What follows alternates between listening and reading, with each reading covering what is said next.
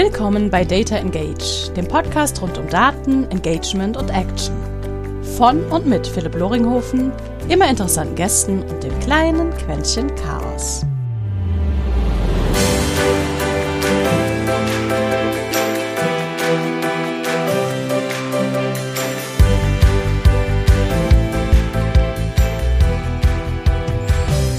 Und herzlich willkommen zu einer weiteren kleinen, intensiven Folge Data Engage. Heute dabei ein Ex-Kollege, immer wieder gern gesehener Challenger und äh, Gesprächspartner von mir. Besonders noch zur Berliner Zeit, jetzt gerade durch das ganze Umziehen und seine aktuelle Aktivität, nämlich ein Startup aus dem Boden zu klöppeln. Ähm, etwas gerade stiller zwischen uns beiden, aber deswegen freue ich mich riesig dabei, heute Tommy Eitner einen der Mitgründer von Alpacas heute hier begrüßen zu dürfen. Und Tommy, was war denn so dein größter Datenfuck-up bis jetzt? Mein größter Datenfuck-up. Ähm, ja, das gibt's, da gibt's einen riesen Fuck-up. Äh, geht zurück, äh, jetzt gar nicht bei Alpacas, sondern mein ehemaliger Arbeitgeber. Ähm, seines Zeichens äh, eins der größten Logistikunternehmen weltweit, ähm, A to Z. Und äh, ja, worum ging's da? Ich war verantwortlich für die für das Setup, wie Pakete durch äh, Europa fließen und wie Pakete nummeriert werden, beziffert werden, dass sie auch in die in die richtigen äh, Stationen liefern.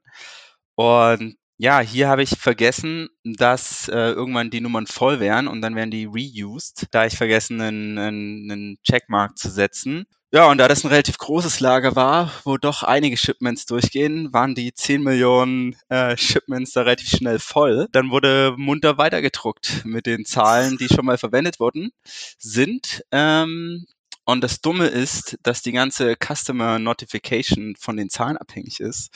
So, das heißt, immer wenn ein Scan gemacht wurde, wurden die Altkunden informiert, was äh, ziemlich großer Fuck-up war. Was dann passiert ist, äh, alle, das waren so über 100.000 Pakete, die mussten manuell aus dem ähm, Netzwerk aussortiert werden und äh, mussten quasi ohne Scan zugestellt werden, damit die Altkunden nicht die Nachricht bekommen. Ähm, am Ende wurden die Pakete dann wieder eingesammelt, zurückgeschickt ähm, und dann und dann neu gelabelt beziehungsweise Kunden angerufen und quasi sagt, hier müssen eine neue Bestellung platzieren, damit auch eine neue Ordernummer erstellt wird.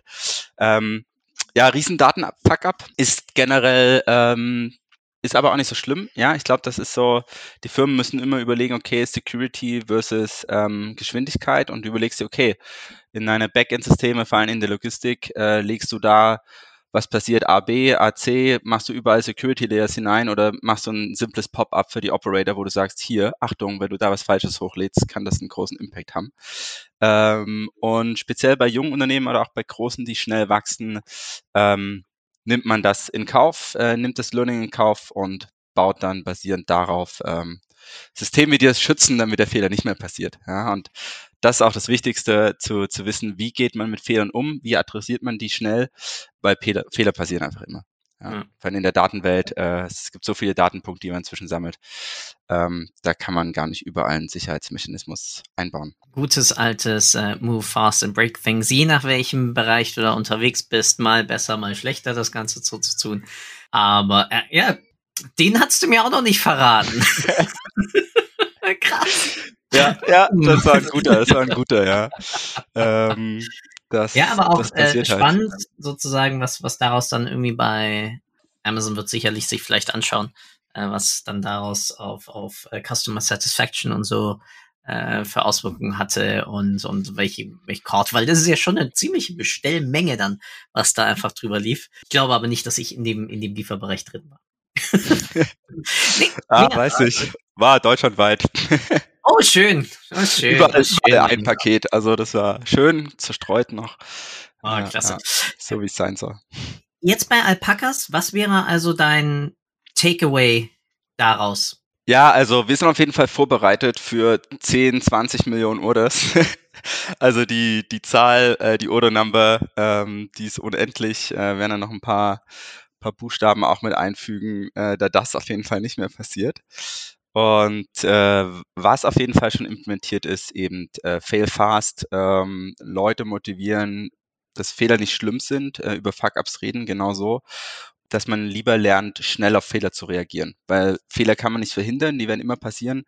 Äh, speziell in den extrem jungen Unternehmen, wir sind jetzt sechs Monate alt, da, da kann das so schnell gehen, da gibt's noch keine, keine Prozesse, um, um einen Double-Check zu machen, sondern jeder ist mehr oder weniger in Production unterwegs und äh, da kann es natürlich zu, zu Fehlern kommen und dann ist es halt wichtig, schnell darauf zu reagieren.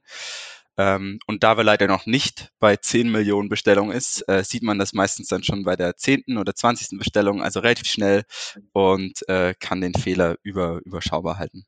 Das heißt jetzt, du hast ja angesprochen, sechs Monate seid ihr alt. Das ganze Thema bei einem neu gegründeten Startup überhaupt sich mal anzuschauen, haben wir Traktion, ähm, werden wir überhaupt vom Markt angenommen? Ihr seid ja einfach, ihr lebt ja durch mehr oder minder Logistik. Ja, also wie jeder äh, darf man euch Versandhändler sozusagen indirekt nennen? Weil ihr habt ja mobile, mit denen ihr etwas von A nach B versendet. Ja, Spaß beiseite. Was sind so die grundlegendsten KPIs, die ihr euch zurzeit dann anschaut? Ähm, ja, also viel geht um die Kundin äh, herum klassische Customer Satisfaction. Äh, NPS haben wir noch nicht aufgesetzt. Ähm, das, das kommt noch. Also aktuell fragen wir unsere Kunden noch nicht aktiv in einer E-Mail oder in, einem, in einer App-Notification. Es, es geht mir darum, wir analysieren, was kommt über, über Customer Care. Ähm, schauen, okay, wo sind die Fehler, was sind die häufigsten Fehler, wie viele Rückmeldungen gibt es, positiv, negativ, neutral.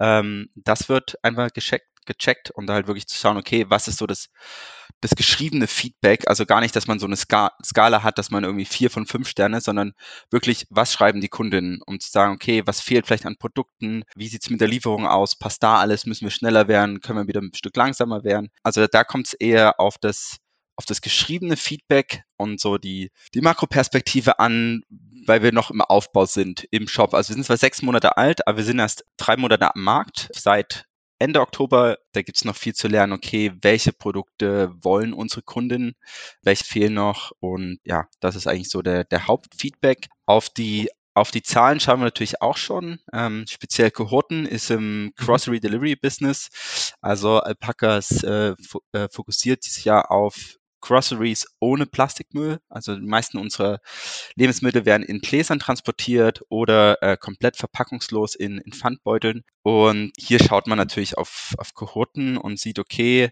bestellen die Kunden aller zwei Wochen, aller drei Wochen. Es gibt nämlich keinen Grund. Nee, Nahrungsmittel braucht jeder zu einer gewissen Zeit und gibt es keinen Grund aus, wenn du im Urlaub bist, dass du keine Nahrungsmittel einkaufst. Und wenn der Service passt und die Leute zufrieden sind, dann äh, kommen sie auch wieder zurück zu uns spannend, dass ihr so früh jetzt dann auch schon auf Retention geht und dabei dann auch darauf achtet. Es gibt ja gerade die, die Diskussion, also ja, wir nehmen das Ganze jetzt Anfang Januar auf, äh, 2022. Und gerade witzigerweise durch Österreich läuft jetzt die ganze Diskussion, dass die größeren Lieferanten, also wir haben hier Miam und in Wien irgendwie noch ein paar, die werben jetzt ganz ehrlich mit zum Beispiel wir haben ein Lieferfenster von drei Stunden, was ich wunderbar finde. Und auf der anderen Seite hast du dann zum Beispiel Miam, das irgendwie wirkt mit 10 bis 15 Minuten. Dann hat's die ja mal die netten Gorillas in Berlin mit drei Minuten. Habt ihr schon ein Gefühl dann dabei, wie wichtig ist Liefergeschwindigkeit versus Liefertreue? Also einfach mal aus euren Daten schon irgendwie rauslesen können? Ja, also wir, wir bekommen viel Feedback. Also vielleicht erstmal zu unserem Modell. Äh, wir haben uns klar abgelehnt von dem Modell, wir liefern in zehn Minuten. Ähm, weil wir nicht nur auf Nahrungsmittelseite den ähm, oder auf Müllseite den, den nachhaltigen Ansatz gehen wollen, sondern auch auf Mitarbeiterseite. Das heißt, die Fahrer ähm, sollen nicht bloß zu Peakzeiten angestellt werden, sondern wir wollen ähm, acht, acht Stunden Schichten anbieten, ähm, dass man halt wirklich einen Vollzeitjob anbieten kann. Und ähm, da ist Planung natürlich ganz wichtig. Also haben wir gesagt, okay, bevor wir schnell liefern, liefern wir genau.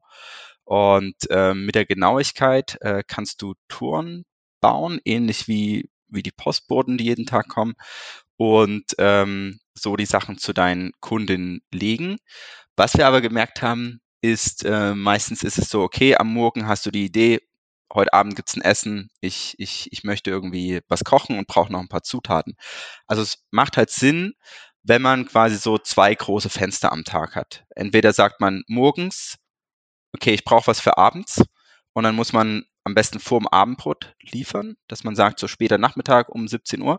Oder man hat abends die Idee, äh, ich brauche für die nächsten Tage was zu essen. Man bestellt abends und kommt äh, am, am, Vormittag des nächsten Tages. Das sind jetzt eigentlich auch so unsere, unsere Hauptlieferzeiten, wo wir genau darauf einspringen.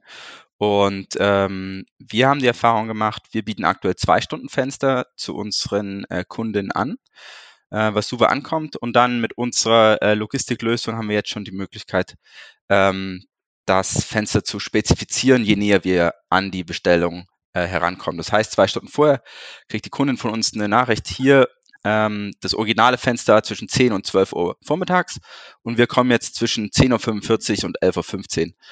Und ähm, das passt super. Ja, da muss man nicht zwei Stunden zu Hause sitzen, sondern weiß genau, okay, in der halben Stunde, ähm, da wird die Bestellung geliefert. Und ähm, das ist vollkommen fein. Ja, man braucht nicht in das, ähm, in das Race gehen zu sagen, okay, wir liefern so schnell wie möglich, weil nicht bei unserem Ansatz, wo wir eher auf den Wocheneinkauf gehen. Äh, und ich glaube, die, die schnellen Sachen, hier kann der lokale Handel auch noch stark unterstützen. Da geht man zu seinem Späti um die Ecke fallen in Berlin oder zum Gemüsehändler um die Ecke. Und ich glaube, eher bei den großen Einkäufen macht es Sinn, das, das zentral zu beschaffen. Aber die Kleinigkeiten, da muss kein Fahrer kommen, um, um das die Treppe hochzubringen.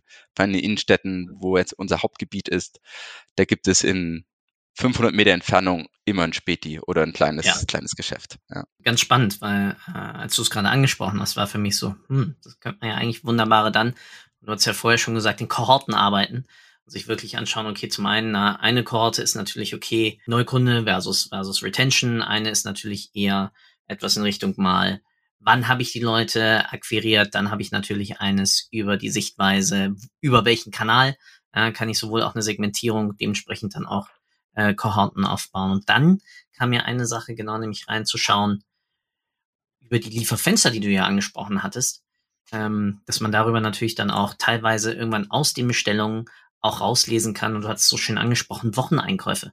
Und die gleichen sich ja dann doch irgendwo, was die Zusammensetzung und die einzelnen Komponenten ja angeht. Ja, Du wirst sicherlich irgendetwas in Richtung haben Getränke, du wirst vielleicht irgendetwas haben in Richtung Milchprodukte, du wirst Sachen haben in Richtung Gemüse, ja, und darüber entwickeln sich ja auch wunderbare Targeting-Möglichkeiten. Also ein sehr schönen Datenschatz, den ihr da äh, wörtwörtlich äh, aufbaut. Bin ich, bin ich ein, gebe ich offen zu, bin ich ein schönes Stück neidisch. Ja. ja. Ja, also da gibt's natürlich eine ganze Menge von Daten, aber aktuell sind wir eigentlich noch so okay. Was man vielleicht so aus dem frische Bereich kennt, ist, dass es auch viel so Obstkörbe gibt. Mhm. Und äh, das war zum Beispiel auch eine Überlegung. Aber hier merkt man klar, dass das Kundenfeedback, wir wollen selber entscheiden, ob ich heute drei Bananen und zwei Äpfel brauche oder drei Äpfel und zwei Bananen. Also da ist noch gar nicht so äh, der, der Faden ist noch gar nicht so klar. Also mhm. Kundenwünsche ähm, ändern sich und vor allem, wenn man jetzt bei uns bedenkt, wir haben mit äh, 200 plastikfreien äh, Produkten gestartet, sind jetzt bei über 700, ähm, die wir, die wir anbieten bei uns im Shop. Ähm, reicht von, von Druckerie über Frische und äh, ja jetzt auch Tofu neuerdings, Käse sind jetzt ein paar im Angebot. Ähm, und dadurch, dass es auch noch so wächst und auch viele ähm, Hersteller auf uns zukommen, hey, finden wir super, was ihr macht. Wir haben das und das Produkt, ähm, was bei euch reinpassen könnte. Also erstmal die, die Sammlung finden und die Auswahl anbieten, das ist schon relativ neu im Markt. Ähm, und wie sich das so langfristig verhält, das können wir aktuell auch noch gar nicht abschätzen. Ich glaube, da, da brauchen wir noch mal ein Jahr um dann mit einem relativ konstanten Vollsortiment ähm, zu entscheiden, okay, was, was ist denn jetzt wirklich wichtig für die Kunden? Ähm, wo ist plastikfreier Einkauf extrem wichtig? Entweder bei dem täglichen Obst- und Gemüseeinkauf oder beim langfristigen äh, Druckerie- und äh, Vorratskammereinkauf. Äh, das für die Zukunft bringen. Ja, das ist, Spannend. Da gibt es aber relativ viel, wie du schon gemeint hast, äh, datentechnisch äh, zu, zu erledigen. Aber wichtig ist halt wirklich so, das geschriebene Customer Feedback mitnehmen ähm, und erstmal hören, okay, was, was sind die Wünsche der, der Kundin, äh, ja. bevor man dann in die detaillierten Analysen geht. Das ist ganz interessant. Ich hatte aus, aus der Uni noch im Kopf, so ein typischer Supermarkt hat irgendwas um die, um die 10.000 äh, SKUs irgendwie bei sich im, im System rumfliegen. Und ihr seid ja jetzt schon dann von 200 auf 700, sagen wir mal, innerhalb von eigentlich zweieinhalb Monaten, weil wir nehmen jetzt mal sicherlich ein bisschen die Weihnachtszeit raus und solche Sachen. Krass. Schön, ja. schön. Ja, also, genau. Also Aldi und Lidl waren früher so bei 800. Inzwischen Mhm. merkt man es ja auch, wenn man da durch die Regale geht, ist ein bisschen mehr. Äh, meistens dann zwei Brands, einmal die Eigenmarke, einmal die Brand. Und die sind jetzt auch eher so bei 1300, 1400. Und äh, Edeka und Rewe als Vollsortimenter gehen Richtung 15.000. Ja. Ja, das ist heftig. Das ist Ja, echt. Also da fühle ich, muss ich gestehen, manchmal, manchmal äh, über, überfordert. Schaut ihr euch an, jetzt schon eigentlich was an bestehenden SKUs sich sinnvoll dreht? Weil ihr müsst die Ware natürlich ja dann, weil ja umverpackt, ja auch komplett anders bei euch, bei euch vorrätig und, und lagern, was ja einen ganz anderen Aufwand in Bauchgefühl in der, in der Logistik nach sich zieht. Also allein, also ich weiß nicht, wirklich Kühlkette, nicht so tief reingehen. Ähm, aber das natürlich auch wiederum dann interessant ist, wieder aus der Perspektive Marketing natürlich dann auch zu wissen, okay, bei wem kann ich welches eher kurzfristig lagerbare Produkt positionieren, bei wem eher, ja, also nach den Umschlagszahlen dann. Habt ihr da schon irgendwas auf dem Schirm? Also denkt ihr daran? Äh, auf jeden Fall, vor allem aus der Perspektive des, äh, der Müllvermeidung. Das natürlich zum einen ist der Vorteil, dass viele Produkte in der Vorratskammer sind, äh, was wir bei uns in die Gläser abfüllen können. Und da ist es eigentlich relativ, ähm, sag ich mal, einfach zu handeln. Dadurch, dass Mhm. man lange Haltbarkeiten hat, weiß man, okay, jetzt nach zwei Wochen wurde so viel abverkauft, dann weiß ich genau, okay, ich muss diese Woche neu bestellen oder nicht. Ähm, und dann ist eigentlich noch genügend Stock da, dass es, dass es funktioniert. Ähm, bei, bei Hygiene- und Drogerieartikeln sowieso, da gibt es quasi kein Ablaufdatum. Ähm, da da gibt es halt nur die Frage, okay, das Weihnachtsrasier-Geschenkpaket von Tomorrow, ähm, verkaufen wir das dieses Jahr im Weihnachtsgeschenk oder macht es vielleicht sogar jemand über Ostern oder bleibt es halt im Lager bis zum, bis zum nächsten Jahr? Mhm. Ähm, das interessante Thema ist äh, Frische, ja, wo halt wirklich so die Haltbarkeiten äh, ein bis zwei Tage sind.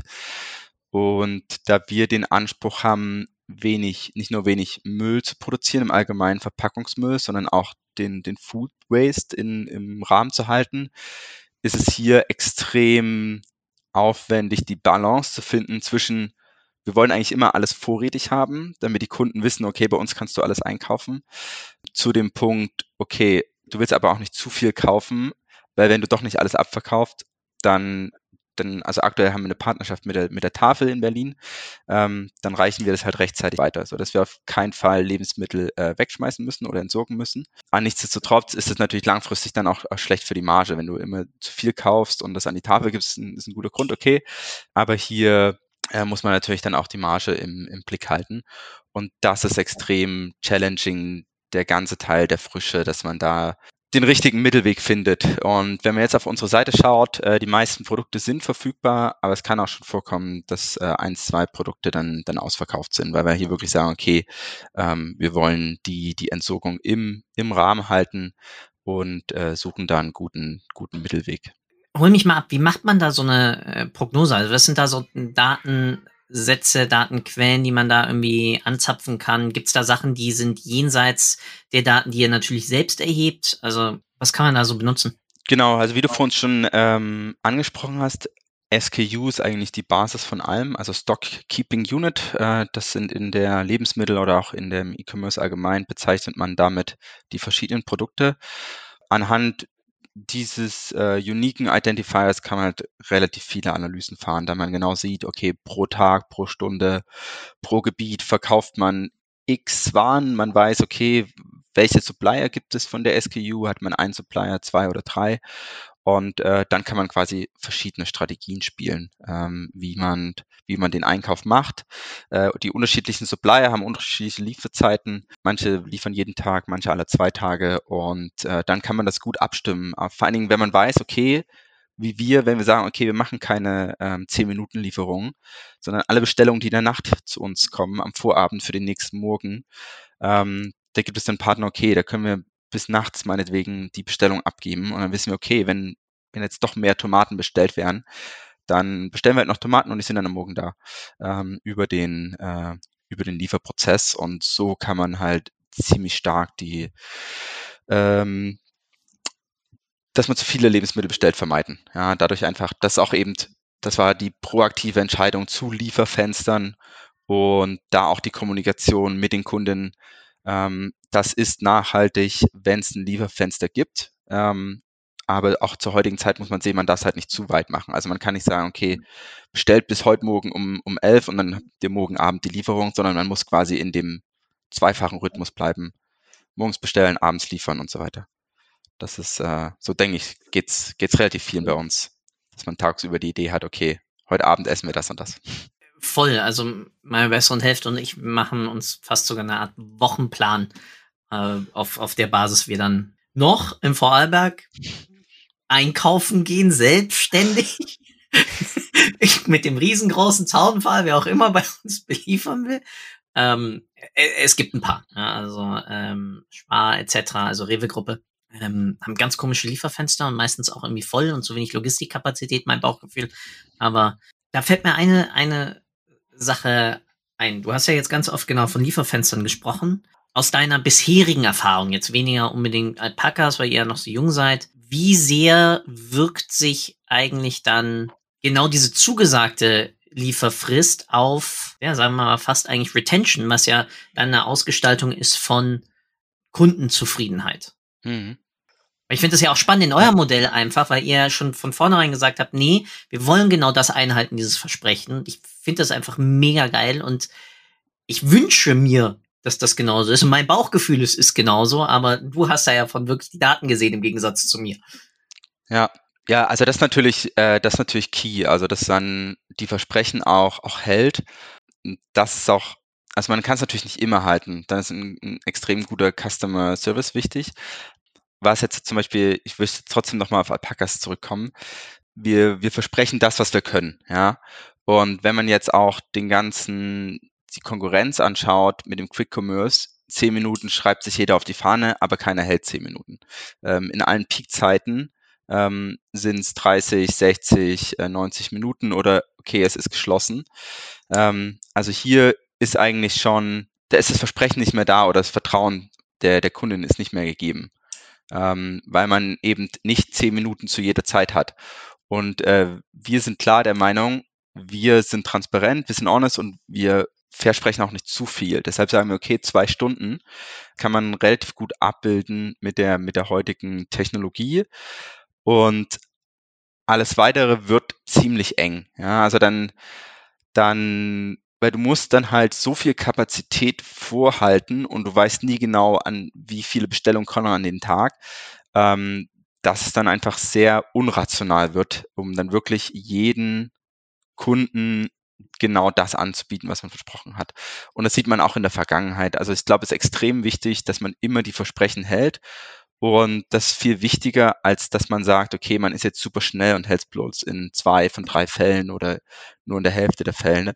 Das ist, ähm, also wir sehen da stark den Fokus auf, ähm, wir, wir liefern das, was wir versprechen äh, mit der größtmöglichen äh, Transparenz, auch wenn man so unsere Lieferkette anschaut, okay, wo kommen die Sachen her, steht alles in den Produktbeschreibung.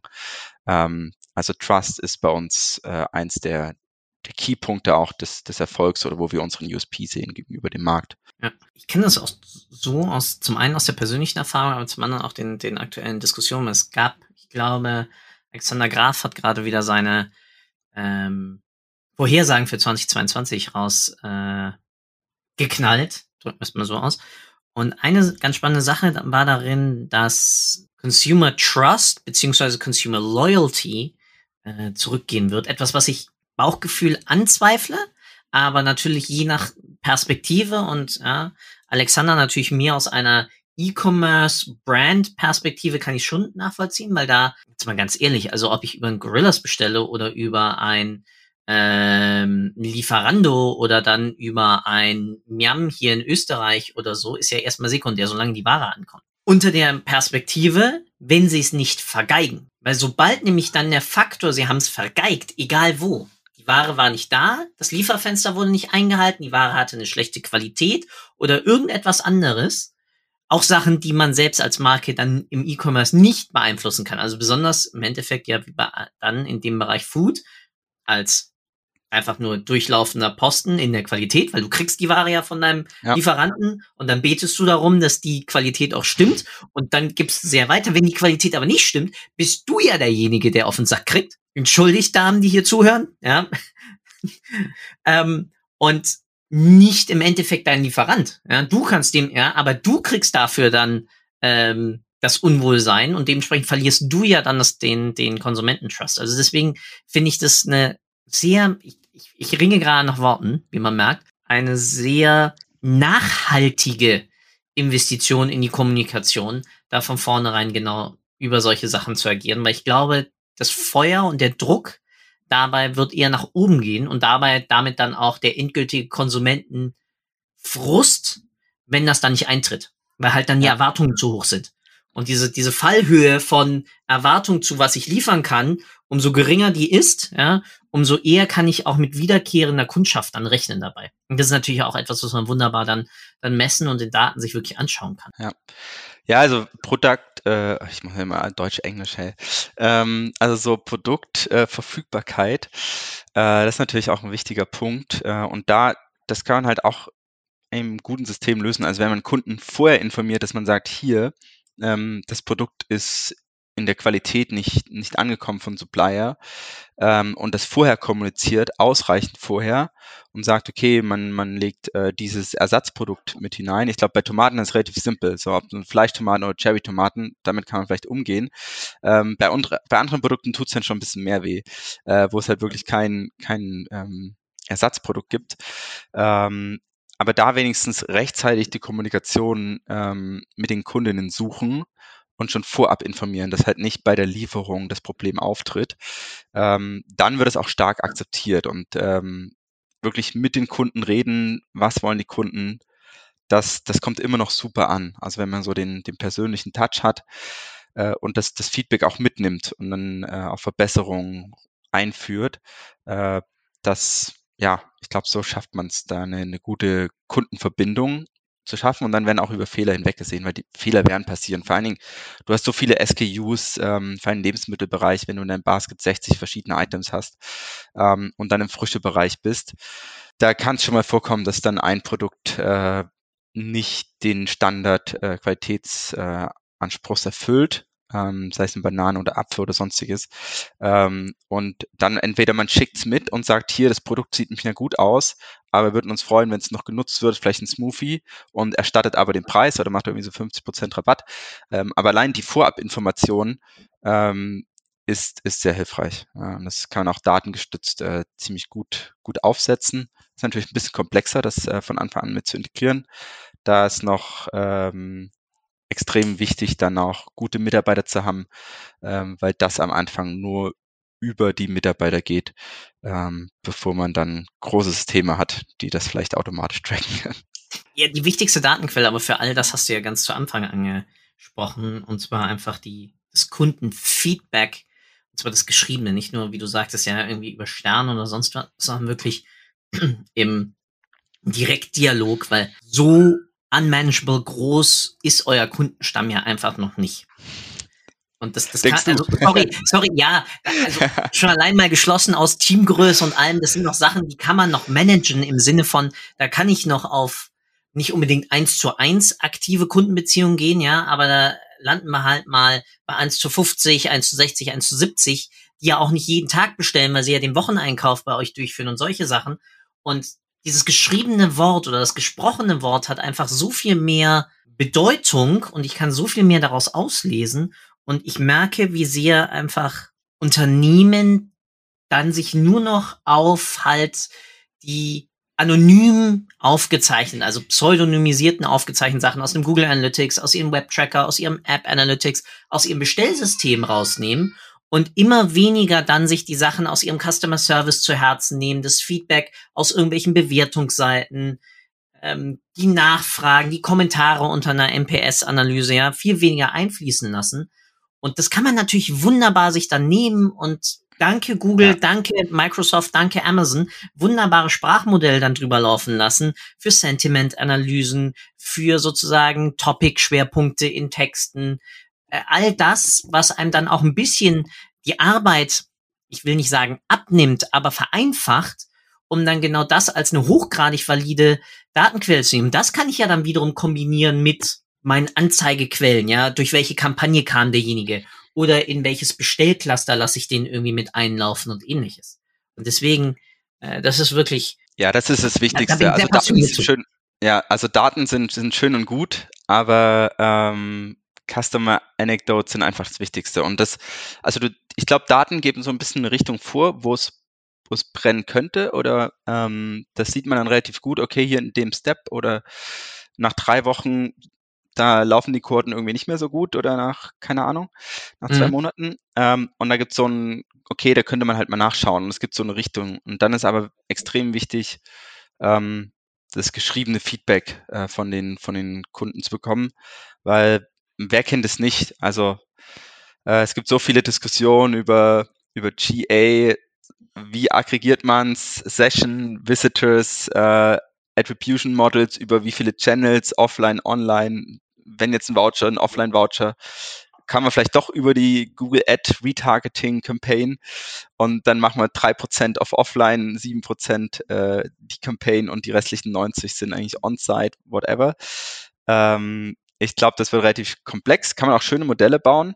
Ähm, aber ich glaube, das, das direkte Feedback von Kunden ist absolut das Wichtigste und sollte immer mit, mit eingebunden werden. Ähm, und sollte über jedem Report, sollte eigentlich ein Customer-Zitat stehen, ein ausgeschriebenes. Ähm, um da, weil dann weiß man, okay, das ist, äh, das ist eigentlich das, was wenigstens eine Kundin äh, möchte.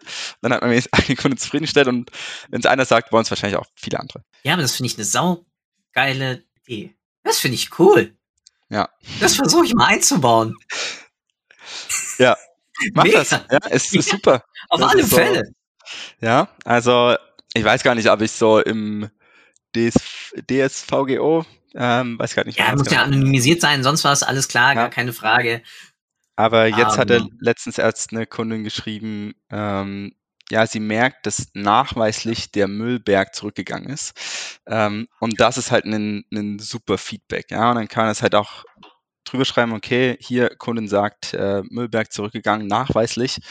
Kann man natürlich auch analysieren, okay, wie viel Gramm sind das jetzt und äh, wie viel äh, wie viel Kilogramm oder CO2 man spart, aber alleine das schon das, das Gefühl.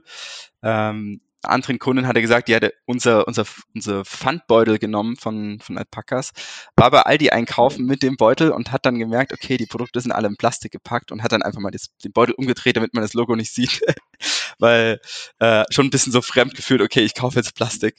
Ähm, ja, aber dann hat man es eigentlich geschafft. Ja, das ist so, dass man eigentlich einen Weg geschaffen hat, ohne Plastikmüll einen Einkauf zu gestalten und so dann die Kunden auch zurückholt. Ja, das interessant, spannend, was man da machen kann. Aber Customer Anecdotes, absolut wichtigste. Ja, und sie werden zurzeit wieder zu wenig genutzt und äh, eingefügt. Ja, Anekdote von mir mit äh, Echtweltbezug.